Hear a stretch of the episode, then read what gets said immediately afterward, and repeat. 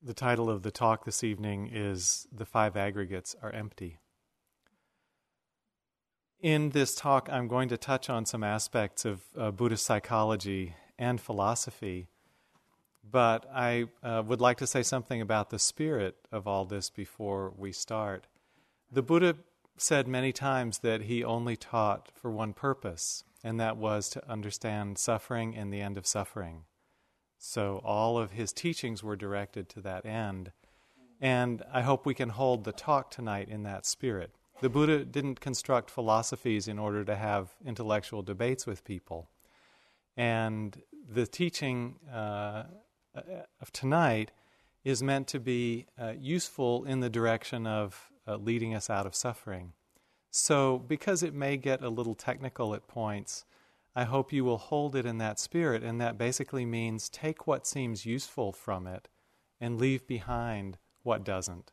You don't have to argue with the Buddha. If you don't agree, you can just leave his thoughts to one side.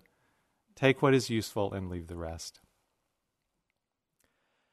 In one of his key teachings uh, called Dependent Origination, the Buddha traced the origin of our suffering back to this condition in the mind called ignorance.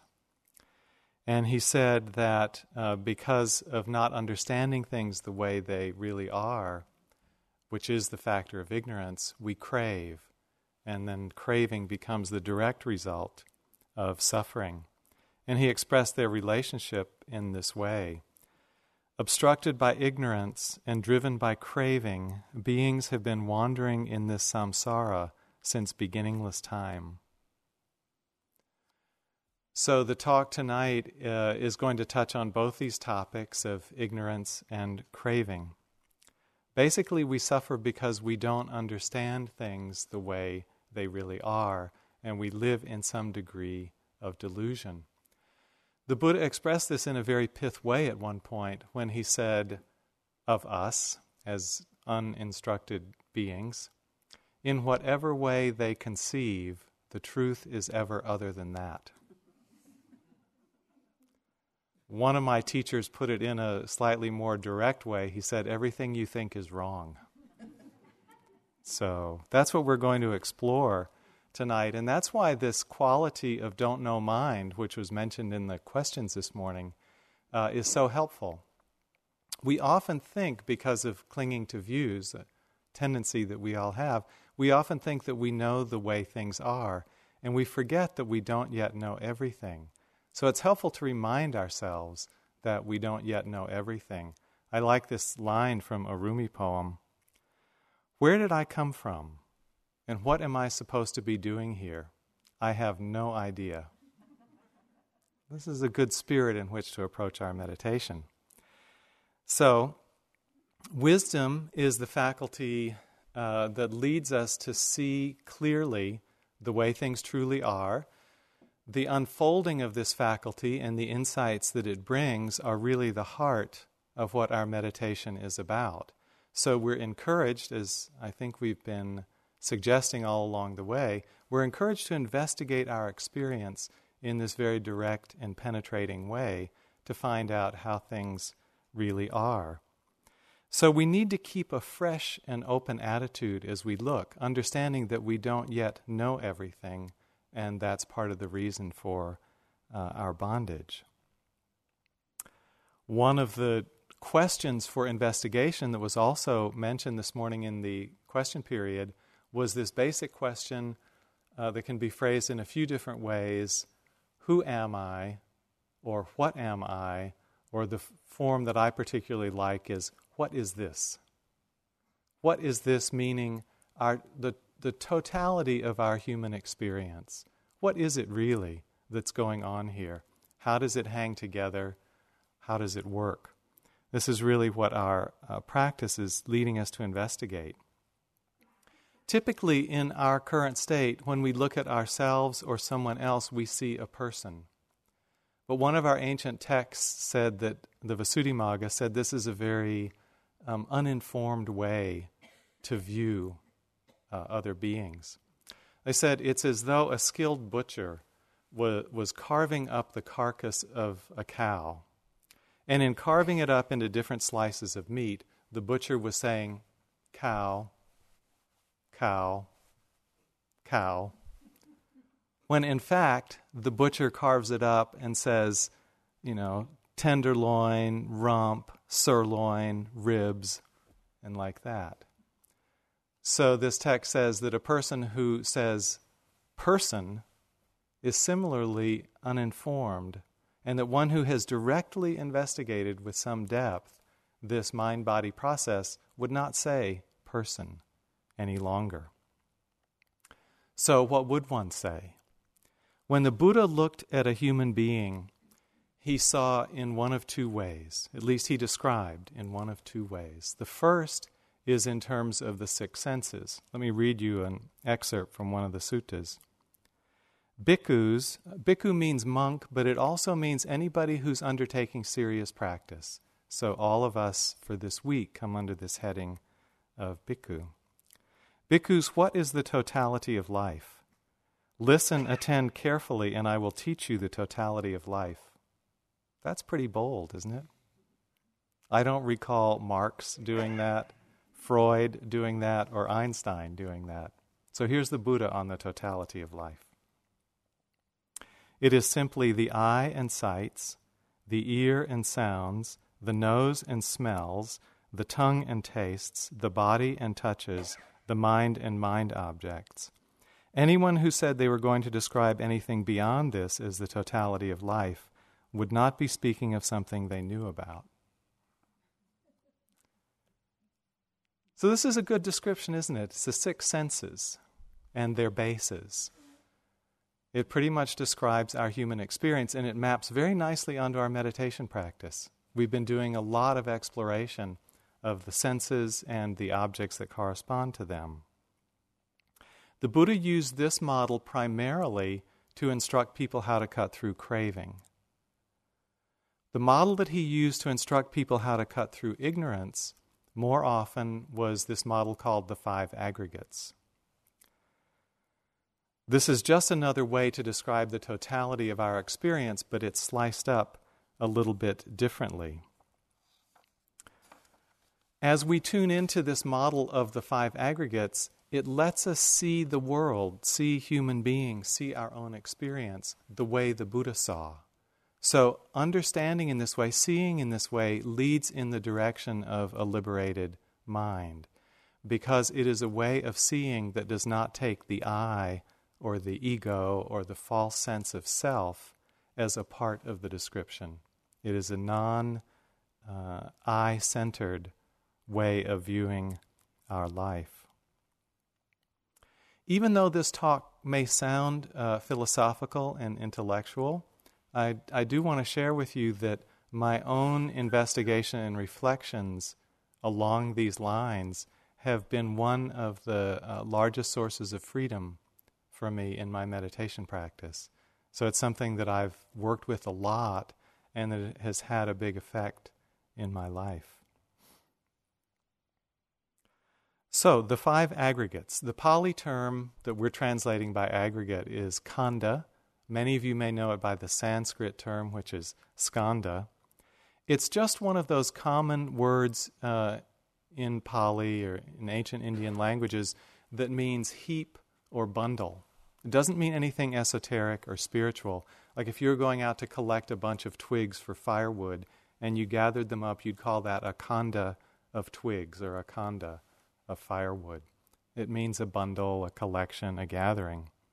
So when I hear the word aggregate, it sounds kind of very technical to me. It sounds like something that would be really hard to wrap my mind around, and I must have to think about this a long time before I can get it. It's like a road building surface. You know, if you build a road out of aggregate, who knows what's in there?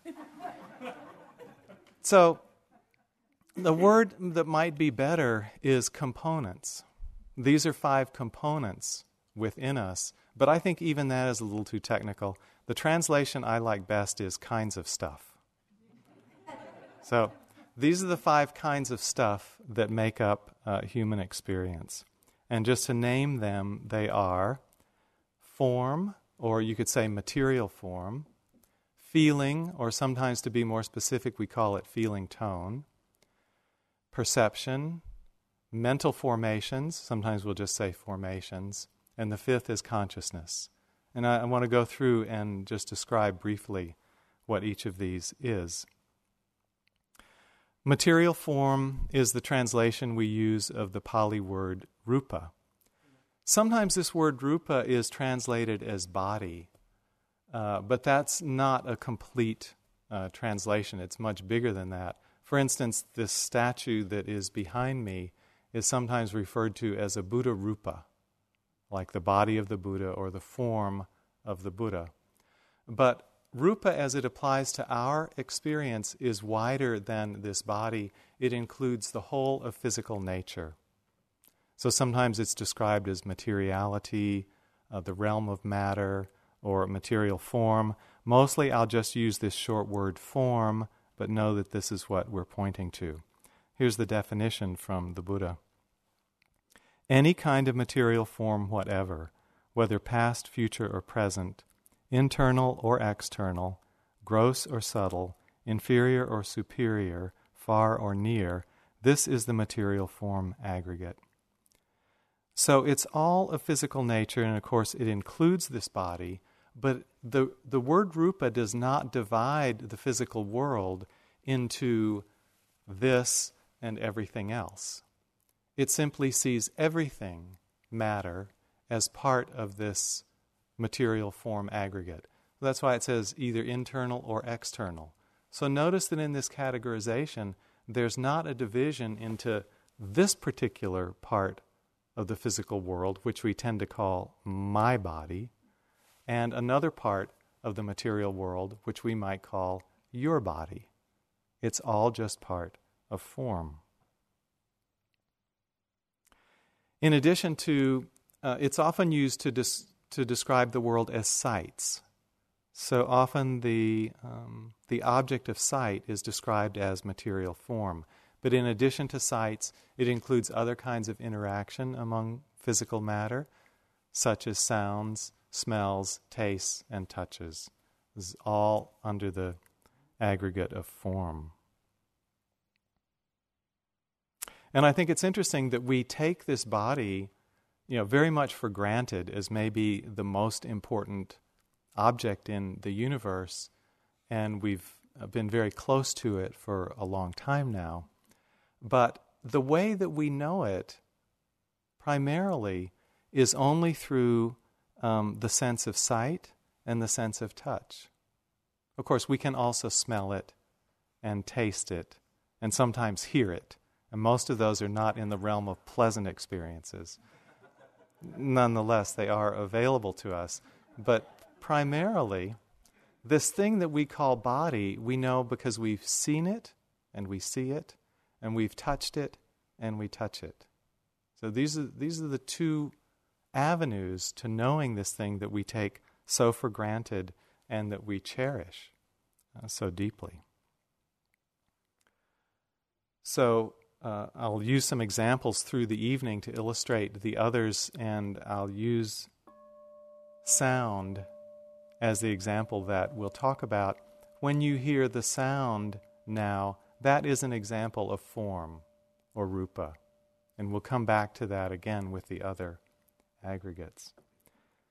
So I'd like to read uh, from this sutta uh, from a book, uh, ancient book of the Buddhas called the Samyutta Nikaya, which is called A Mass of Foam, where he describes the nature of the aggregates. This is the opening of the sutta.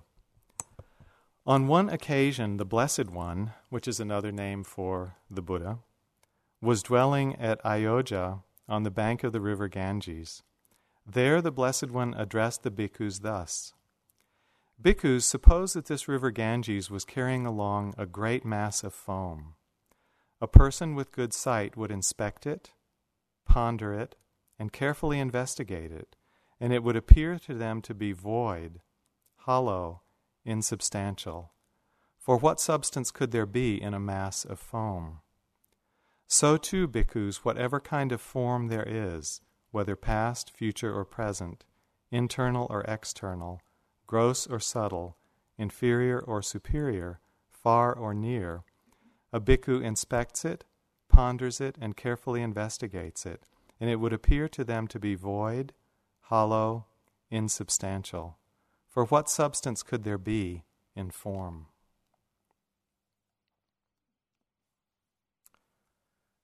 The next of the five aggregates is called feeling, or uh, more often I might say feeling tone. The Pali word is Vedana, and the term feeling here is not used as a synonym for emotion. It's a particular quality of every sense experience we have, which has a nature of being either pleasant, unpleasant, or neutral in this element called feeling tone. So, when you experience a sensation in the body, a sound that reaches the ear, a sight that you see, an emotion, or a thought, each of these will have a feeling tone associated with them which may be pleasant, unpleasant, or neither. This quality of pleasant, unpleasant, or neither is what's referred to by feeling tone or Vedana. It accompanies every type of sense experience. Interestingly, the feeling tone is said to be a mental phenomenon, and all the other four aggregates are mental uh, in nature. So, this is kind of interesting. Um, when you hear the sound of the bell, well, that's a nice tone. Most of us would experience that as pleasant. Now, especially because it comes at the end of a sitting it becomes really pleasant. So that's a little bit conditioned. And so some of our uh, reception of phenomena as being pleasant, unpleasant, or neither is conditional. So that's a way of saying it's not intrinsic to the object itself, but it's our mind's relationship to it that creates it. And that's why Vedana is considered a mental quality or factor and not physical. I'll give you an example of this.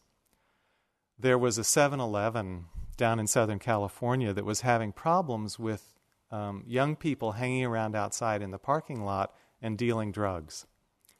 And they were not a particularly welcoming crowd to the customers that the 7 Eleven wanted to draw in, so they were wondering how they could get them to move off their parking lot to somewhere else to do their drug dealing.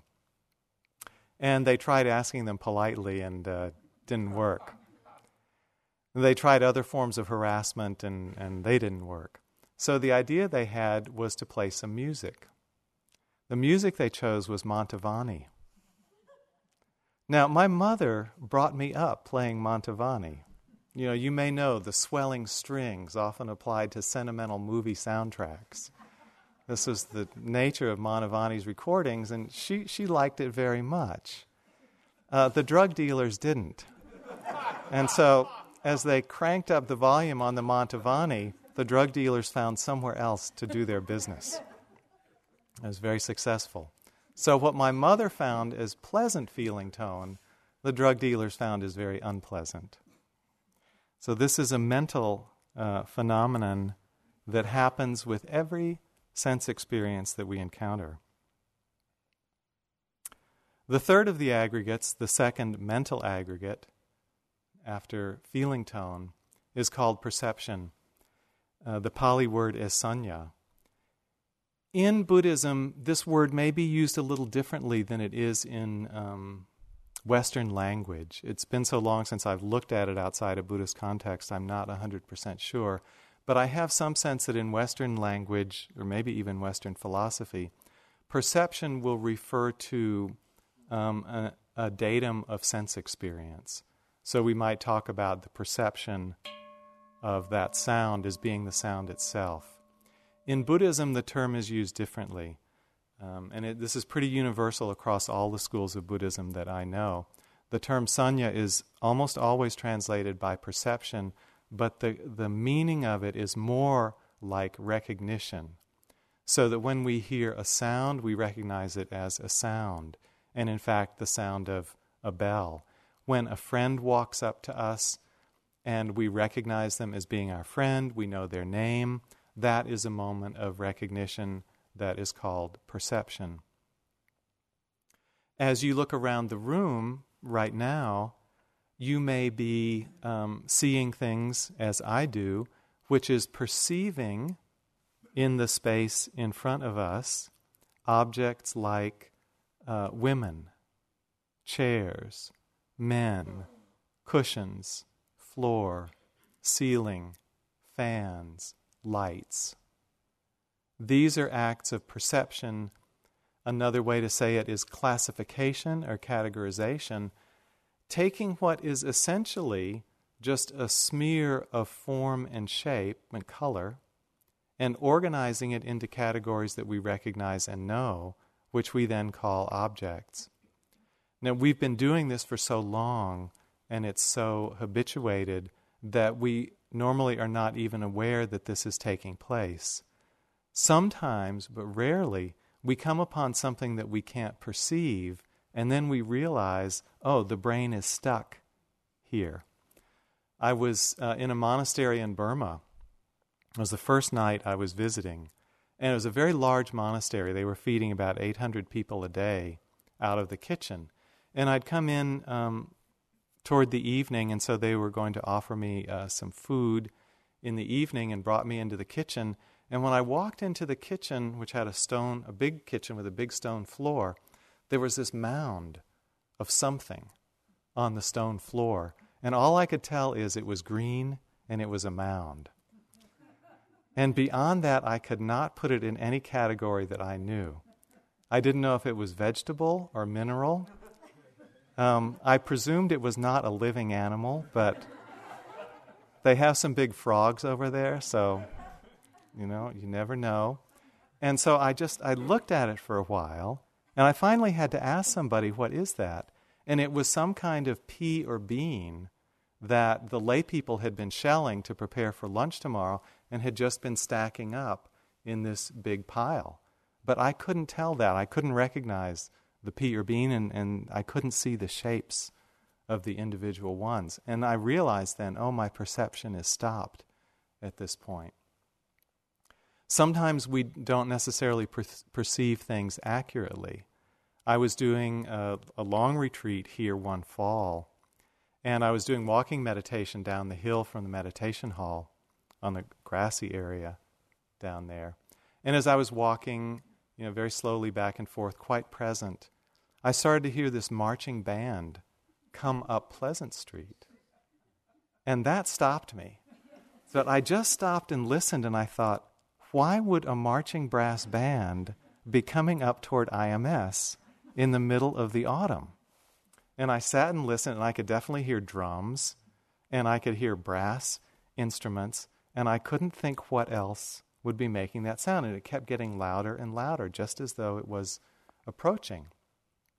So I finally turned around, and one of the staff members was wheeling a garden cart with big bicycle tires down this gravel path over here. And it was the garden cart bouncing and the tires bouncing up and down and the gravel that was making all the sounds that I was hearing as a brass band my perception was not right. It was not a brass band. But that wasn't really so problematic. You know, I could just turn around and see it. But the Buddha said where it is problematic is that we perceive things as being permanent that in fact are going to change. We perceive things as being a self that in fact don't have a self.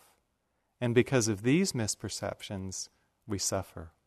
And we'll talk more about that as we go.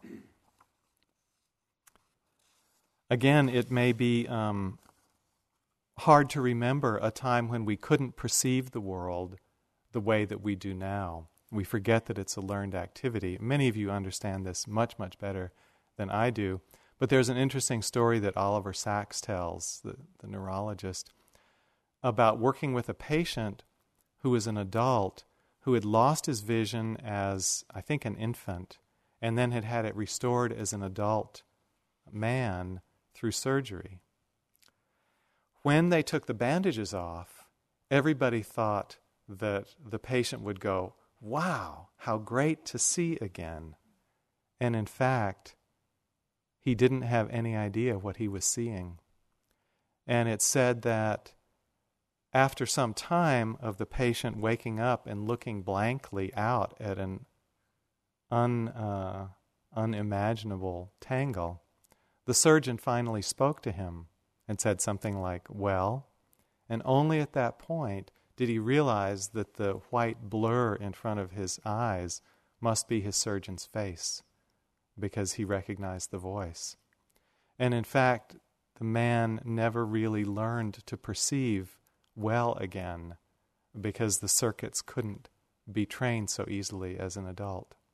So, this active perception of recognizing the categories is very, very important. It goes on quite automatically, and yet it is a, a central uh, factor in our functioning and in our insight. So, when um, this sound comes, we recognize that that is a bell. We recognize that that is a bell to end the sitting. So that's the act of perception taking place.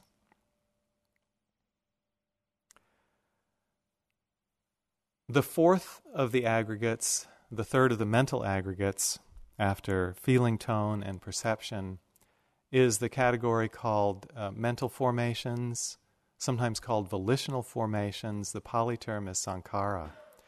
This refers to the whole range of thoughts and emotions that are created in the mind, as well as the more subtle mind states uh, generated from meditation.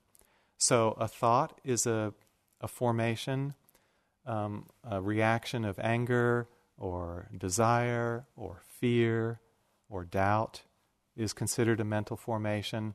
The beautiful emotions that Susan talked about last night of love, compassion, and joy are mental formations.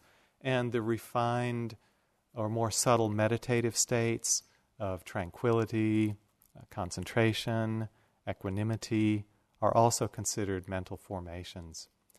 These are all conditioned factors that may be present or uh, mostly may, can also be absent in any given moment of experience. This is the whole realm of moods, emotions, thoughts, and states of mind that are a part of our experience. So, for instance, when we hear the bell at the end of a sitting, there are usually a couple of volitional formations that happen after perception. The perception is it's the bell that ends the sitting. Often the volitional formation that follows that is relief. Oh boy, the sitting's over.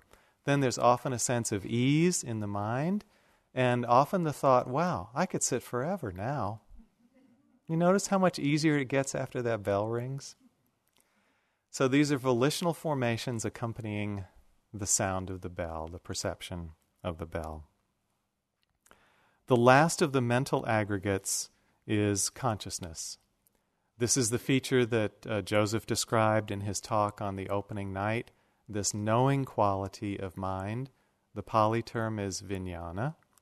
Consciousness is that which, in the Buddhist term, that which receives, you could say, holds, knows every sense impression. So it's consciousness that is knowing a sound, knowing a sensation, knowing a thought. In the example of the bell, it is consciousness that has held the sound, which is the form aggregate, that knows the feeling tone, which is pleasant, that registers the perception, holds the perception of bell, and that also knows the sense of ease or the thought, I could sit forever. So consciousness is there with each of the other aggregates. The understanding in uh, the teachings of the Buddha is that each of these experiences arises together with consciousness. So it's not that consciousness is there waiting and then an independent thing comes up and is known, but rather the understanding is that the sound and the knowing come together, arise together as one unified experience, which has two aspects. In this case, the sound is one aspect, the knowing of the sound is another.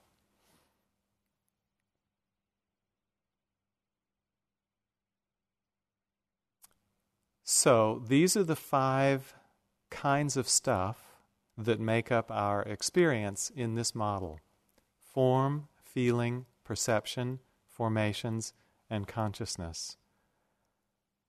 According to the Buddha, this is a complete set. That is, every aspect of our experience can be put in one of these five categories. Now, why is that interesting? Or why is it liberating? I think the answer is that there is not a need for an I, for a self, either as a separate category or within one of these categories. There are only form, feeling, perception, formations, and consciousness. And when one has examined the mind body process closely enough and found out that this is all that constitutes experience, then one knows from direct contemplation, direct realization, there is no other thing called I to be found anywhere. So there's no central self, no ongoing entity at the center of all this, to whom it's happening, uh, who is experiencing it all, or who owns any of it. There are only form, feeling, perception, formations, and consciousness. We'll come back to this a little later. So later in the sutta, the Buddha compares this production of the five aggregates to a magic show. What he's saying is that we have been enchanted by a magic show. And that's what creates our uh, clinging to life. But once we understand how the magic show is put together, we aren't tricked anymore. So it's interesting to reflect on this in terms of magic. I was reading a book not long ago about uh, Harry Houdini and how he managed his amazing escapes. I don't know if you've heard his story or seen people do things like this, but Houdini became very famous. I think it was in the, the teens or 20s of the past century by these uh, feats of escape. So he would let himself um, be completely tied up, his hands would be bound, Chains would be wrapped around his body, locked with big metal locks. He would then be um, bundled up and put into a wooden box. The side, the side of the box that was open would be nailed shut, and then the box would be tossed into a river, where, of course, it would sink to the bottom. And then, amazingly, a few minutes later, Houdini would swim to the surface to the acclaim of the viewers and the media and everyone else. It seemed like magic, but in fact, every element of it was a clever device. So, magic tricks are always much more interesting when you don't know the trick, but I'm going to spoil it for you and tell you the tricks. So, the first trick is that the person who tied his hands bound them very loosely so he could wriggle his hands free. Even though it looked like they'd been tied well, he could wriggle his hands free. The second trick is that within his mouth, he had a bunch of tiny picks and wrenches. And as soon as his hands were free, he could reach into his mouth, get the picks, and undo the locks that were holding the chains together. He was a very talented lock picker. He could do this in the dark, in cold water. Once the locks were off and he'd entang- disentangled all the chains and the ropes that were binding him, he was still in a wooden box, but one side of the box was a false side. It was nailed on only very lightly, so all he had to do was to kick it out. But this whole um, procedure took about three minutes. So imagine you're on the bottom of a riverbed, there's water rushing over you, and you're under there for three minutes. So the very first thing Houdini had to learn was how to hold his breath. And he could hold his breath for a full three minutes underwater in a cold river. And so then all that was left was for him to swim to the surface and be acclaimed and showered with riches. So that's a magic trick. And if you had known it, then all the individual steps were cool, but it was no longer magical. So the Buddha said, it is with us in this magic show. Suppose, bhikkhus, that a magician should hold a magic show at a crossroads, and a keen sighted person should inspect it, ponder it, and carefully investigate it. It would appear to that person to be void, hollow, insubstantial. What substance, monks, could there be in a magic show? Even so, whatever form, feeling, perception, formations, consciousness, a person inspects it, ponders it, and carefully investigates it, it would appear to that person to be void, hollow, insubstantial. What substance could there be in form, feeling, perception, formations, consciousness? Form is like a mass of foam, and feeling just an airy bubble. Perception is like a mirage, and formations like a banana tree. I didn't get this one at first. If you know, if you know banana trees, uh, the trunk is hollow, and as soon as the bananas have flowered once, the trunk never grows back again. So it's a hollow tree, unlike most trees that we know. Formations like a banana tree. Consciousness is a magic show, a juggler's trick. All these similes were made, known by the kinsman of the sun, another name for the Buddha. So here there's a pointing to the, the emptiness, the hollowness, the void, insubstantial nature of all five aggregates. This is a lot to take in all at once and um, requires some reflection. So, one period of retreat that I had, I decided I wanted to study and look into this quality of emptiness. So, I read a book by a wonderful Buddhist author named Nagarjuna. This book was written around uh, 100, 150 AD. Nagarjuna, for my money, is the greatest Buddhist philosopher after the Buddha. And his book, his key book, called uh, Root Verses on the Middle Way, has been translated into English in a few good translations. So it's easy to find translation and commentary on this work. So I was uh, doing quite a lot of formal practice of sitting and walking, and I was also reading this book, which is quite dense and, and philosophical. And it was starting to get under my skin. And I was starting to, to see what Nagarjuna was pointing to. He has a way of everywhere you want to take a resting point on some ground, of cutting that out from under you. It's a, really a fascinating book. So one evening, I actually had a dream about Nagarjuna. And I was, uh, it was about the book more than about him as a person. In the dream, I was standing in front of a full length mirror, looking at my image in the mirror, and I asked the question, why is emptiness important?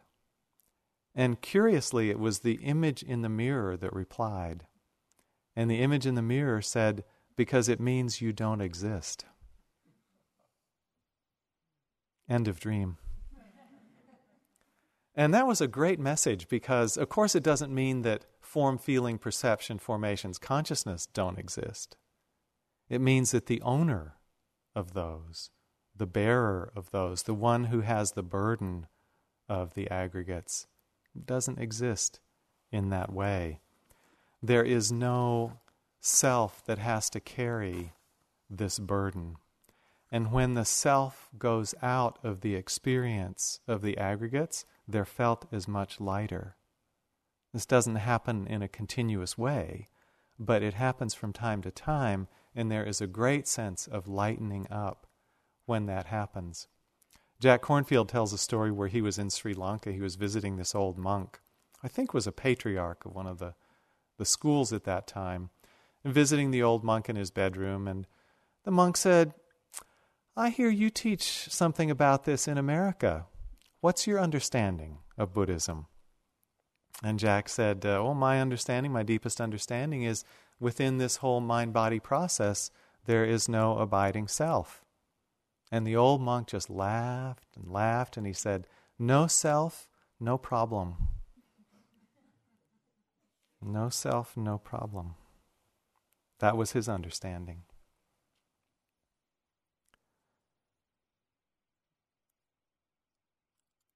But for the most part, we don't quite see things in this way. We have this sticky sense of self that um, that comes in. We don't see the magical nature of the display of the aggregates.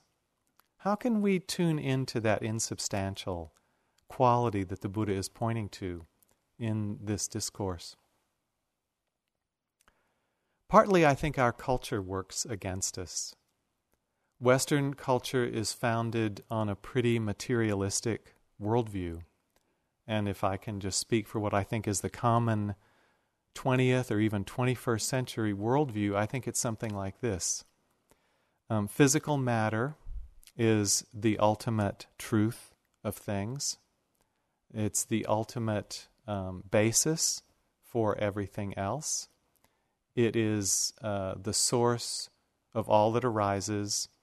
Um, it is various chemical combinations that lead to physical matter forming into life, and it is life formed from physical matter that gives rise to consciousness. When we see in this way that f- the physical reality is the ultimate reality, then we feel that um, we have only existed since we've come into this world, that the world uh, is the first thing, and when we die, we go out of the world and it continues. This is only one way of looking. It is, I think, the common Western materialistic way, but it is only one way of looking. Other Indian schools of philosophy view consciousness as the ultimate reality, the primary stuff of the universe. And from that point of view, they see world systems as one of the arisings in consciousness but with consciousness being more fundamental than matter. And so appearances just like uh, dream images within consciousness. The Buddha himself took a kind of a middle way between these two worldviews. In his, in his teachings, he said that consciousness and matter depended on one another. And he compared them to two uh, stalks of twigs that were leaning up against each other. He said, if you take away one, the other will fall over also. That is, if you take away matter, consciousness will fall apart. But if you take away consciousness, matter will fall away. But in our Western materialist view, we tend to forget that to some extent this appearance of the world depends on consciousness.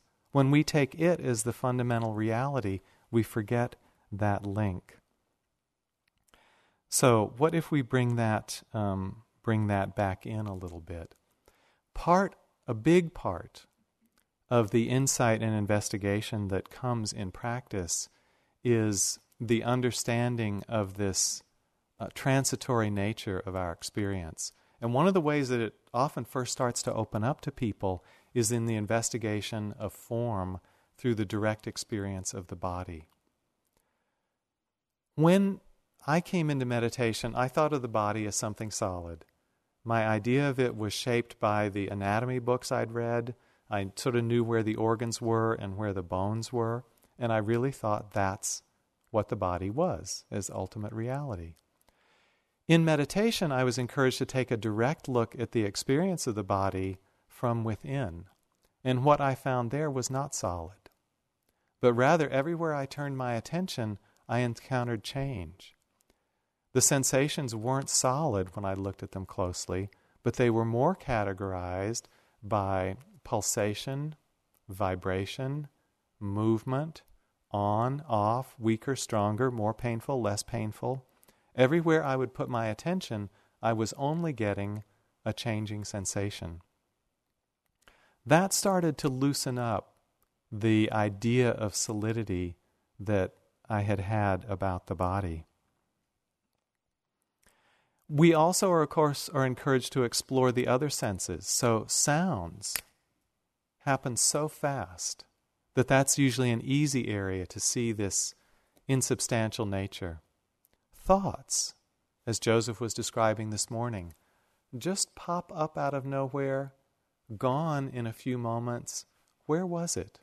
When we look at it closely, there's very little weight in a thought. Emotions can be very strong and compelling, yet if you're asked to meditate directly on them, turn your attention directly to them and be mindful of them, sometimes they just evaporate, just like a cloud when the sunlight shines on it. Tastes and smells also quite light. But for me, the sense door that was um, most uh, impenetrable was the sense of sight. I would look out at a setting like this, everything looked unchanging. It looked really solid. So the reflection that, that I went through was to just inquire a little bit how this sight has gotten created in this consciousness. And of course, it's just simple kind of seventh grade science. We know that for a sight to appear, there has to be light reflected off the object, traveling to the eye, you know, millions of photons every second, impinging on the retina, stimulating a signal. You all understand this way better than I do. That travels through the optic nerve up to the brain, stimulates a certain region, and then through some really magical process, sight appears. That sight that we are seeing now is dependent on the millions of photons impacting the retina every second. If those photons stopped coming, the sight would cease, would fall away. So we recognize when we reflect in that way that this sight that seems so solid is actually being regenerated many times a second by the electrical activity of our nervous system and the translation of the brain into consciousness. Very mysterious process, this last step, but something like that seems to be going on. So, this sense too is insubstantial. Something else that I, I, I, used to reflect on and, and play with. If I asked you the color of this book, I don't think it's a, a real secret. Most people would say this book is blue. But I started to ask myself, where, where is blue? Because, as you also know from science, this appears blue because the blue is getting bounced back to your eyes. And the book is actually absorbing all the other colors, but the blue's being reflected. So, really, when you think about it, if you think about the book itself, it's everything but blue. Because the blue is what's coming back at you. So, where is blue? It's not really in the book, is it? It's just in consciousness.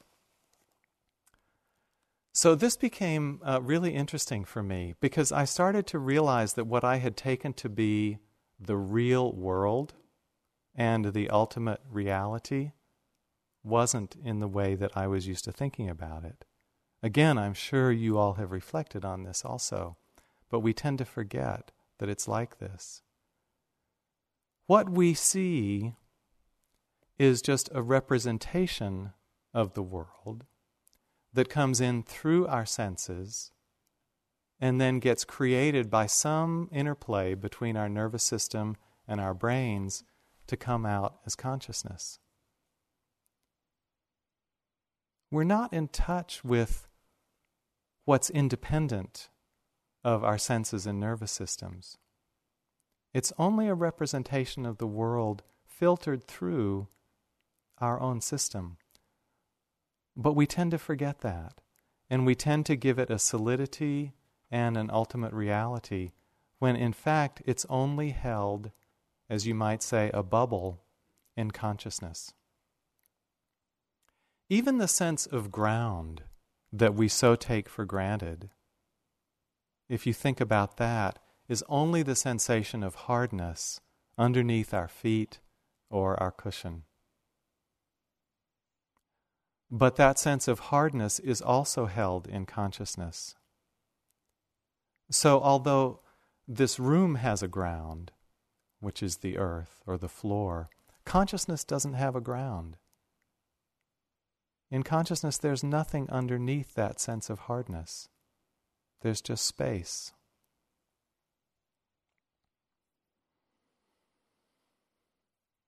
When we start to see the world in this way, there's some language that can help remind us. And I, I, like to play with the idea instead of calling things objects of the world, rather to call them appearances. We live in a world of appearances, but we, we can't actually know what the reality of those objects are independent of our own senses. So we live in a world of appearances, and that's why the Tibetans have this really lovely phrase. They call this a magical display. And this is exactly the same thing that the Buddha is pointing to in calling consciousness a magic show. How is this created? I don't know.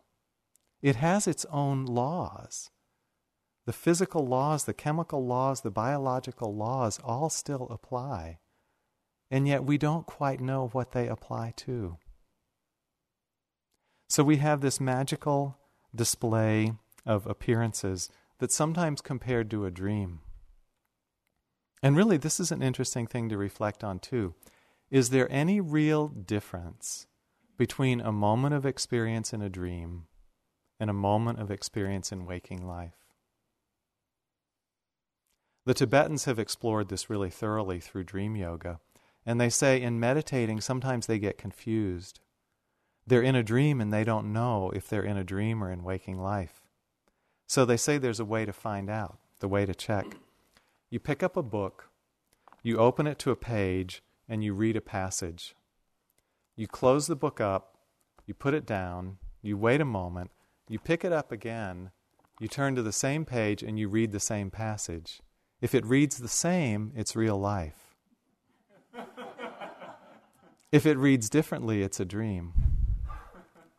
Just in case you need to know. But that's how close together these experiences are. Accomplished meditators cannot tell the difference sometimes. So, one of my Tibetan teachers put it this way He said, Everything that appears has no real existence whatsoever. And that means no substantial or solid existence. It's all just flickers of our nervous system, creating a representation of something. That's why it's also compared, as the Buddha did, to a mirage or a bubble. The sense of emptiness which lacks the center of I is the way the Buddha usually used um, the term emptiness in his teachings the lack of central self. But this insubstantial nature that we're talking about now more has to do with the emptiness of phenomena. Sometimes called emptiness, another word for it is uh, transparency or insubstantiality or openness. This, that this is a potent insight is pointed to from the Heart Sutra. If you know the Heart Sutra, near the start of it is uh, this lovely little uh, sentence. While practicing deeply the paramita of wisdom, that means the quality or development of wisdom, the Bodhisattva Avalokiteshvara perceived that all five aggregates are empty and was saved from all suffering and distress. So, this perception is pointed to in one of the most ancient texts as being the direct avenue to liberation.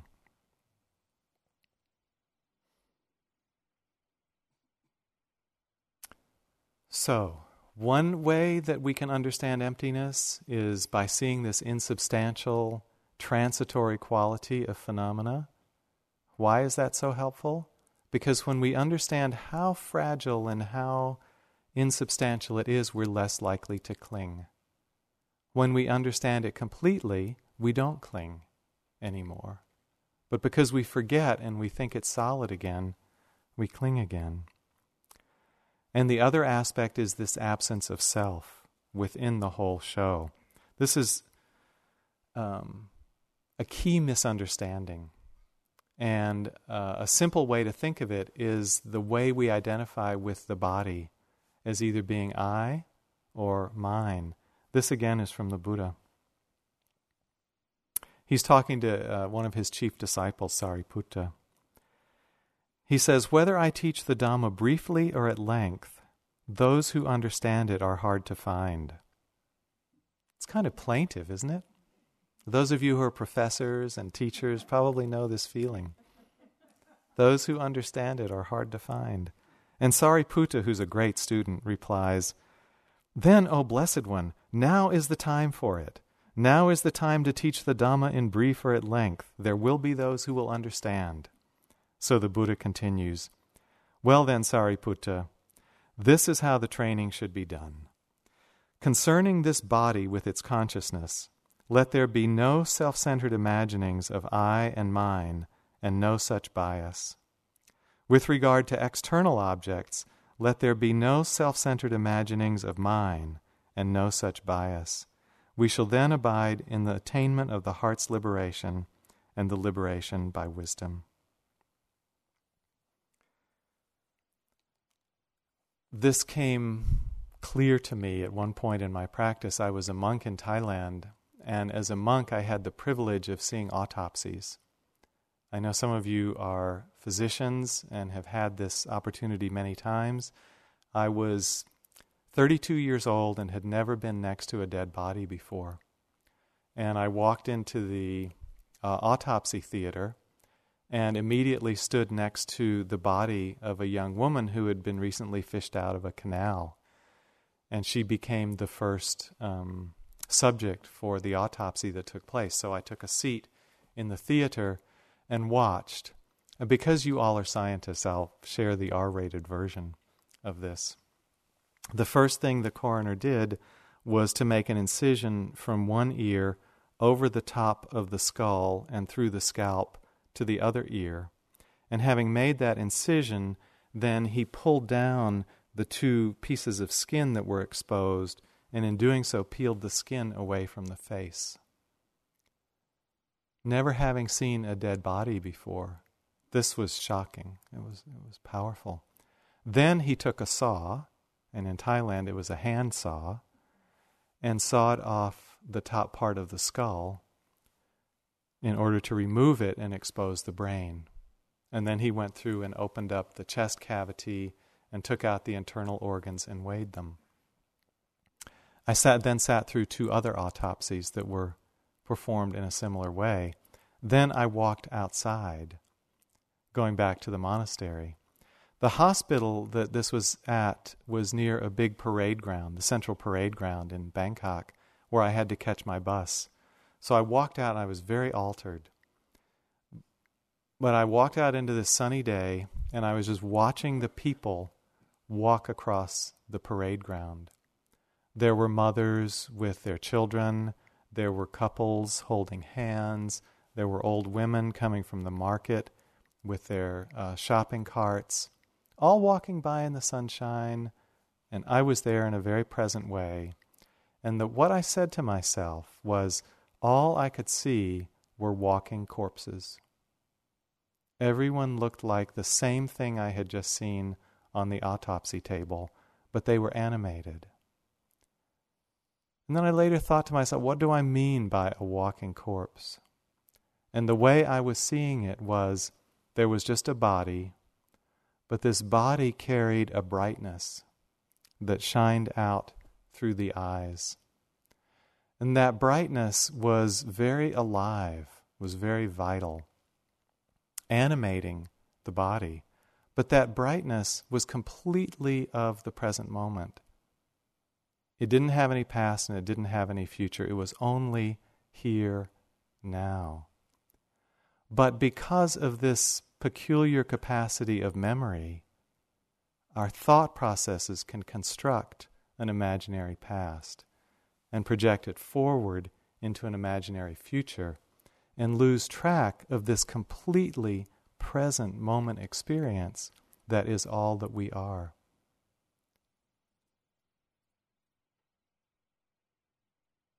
when I saw in that way, I also saw how insubstantial everybody's life was, including my own.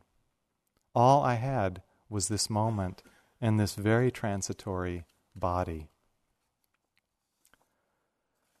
So, although it sounds like this, this opening to emptiness might be a cold or clinical vision, what I found for me is that it was very moving. Because I saw that we're all in this same predicament.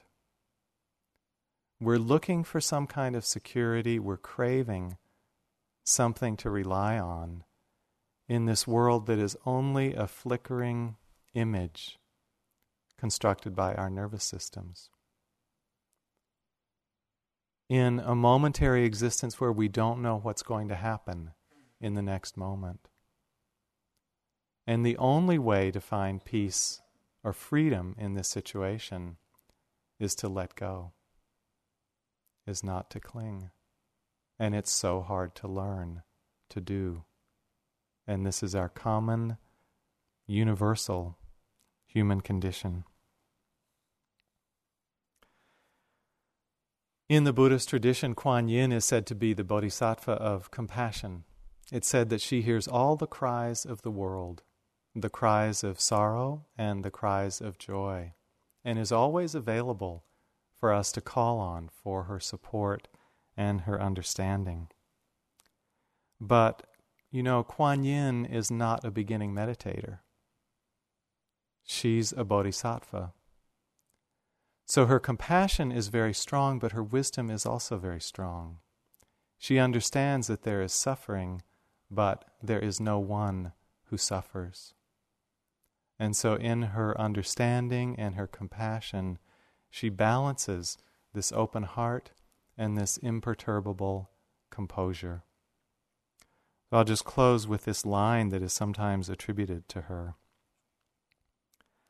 The winds of circumstance blow across emptiness, whom can they harm? The winds of circumstance blow across emptiness. Whom can they harm? Let's just sit for a moment, please.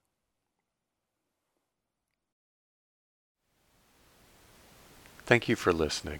To learn how you can support the teachers and Dharma Seed, please visit dharmaseed.org slash donate.